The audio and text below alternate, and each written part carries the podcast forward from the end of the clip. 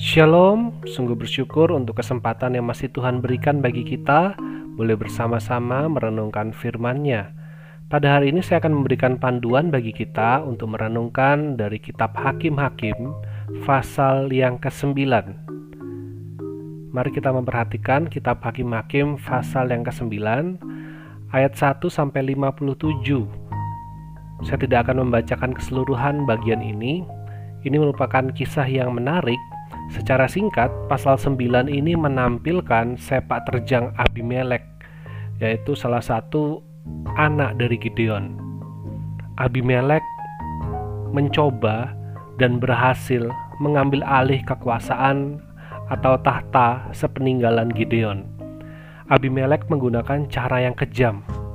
Ia membunuh saudara-saudaranya, yaitu anak-anak Gideon, supaya secara keturunan hanya dia yang layak untuk mewarisi tahta atau kepemimpinan karena ia adalah satu-satunya orang yang mewarisi darah Gideon.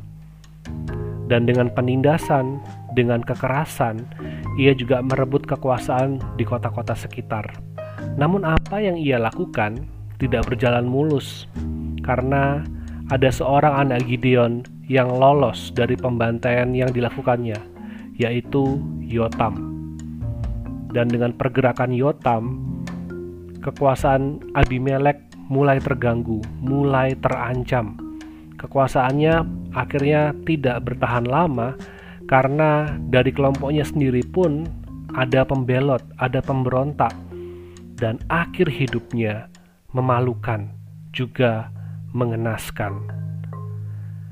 Dari kisah ini, kita belajar bahwa ketika kita menolak raja yang benar, maka kita akan dipimpin oleh penyesalan demi penyesalan.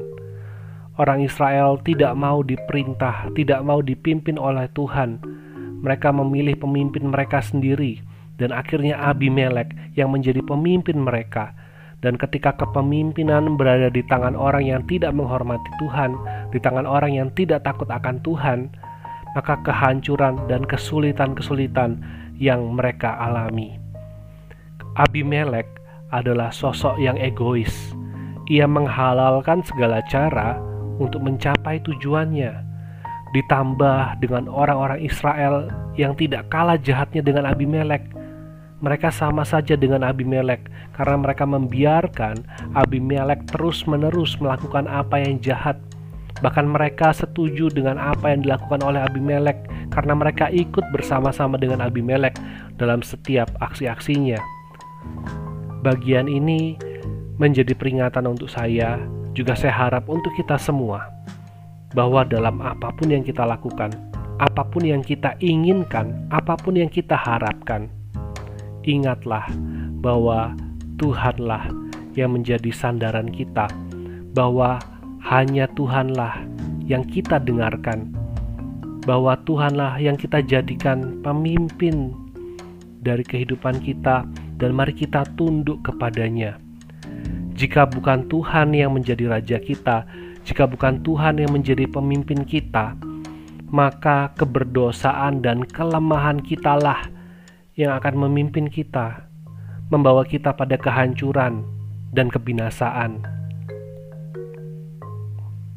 Biarlah Kristus ada pada tempat terbaik di hati kita, tempat tertinggi di hati kita sehingga kita dapat selalu memperhatikan Yesus dalam segala situasi dan kondisi yang kita alami, dan biarlah setiap tindakan keputusan yang kita ambil adalah suatu hal yang tepat di hadapan Tuhan, suatu hal yang baik di hadapan Tuhan, dan yang baik bagi sesama.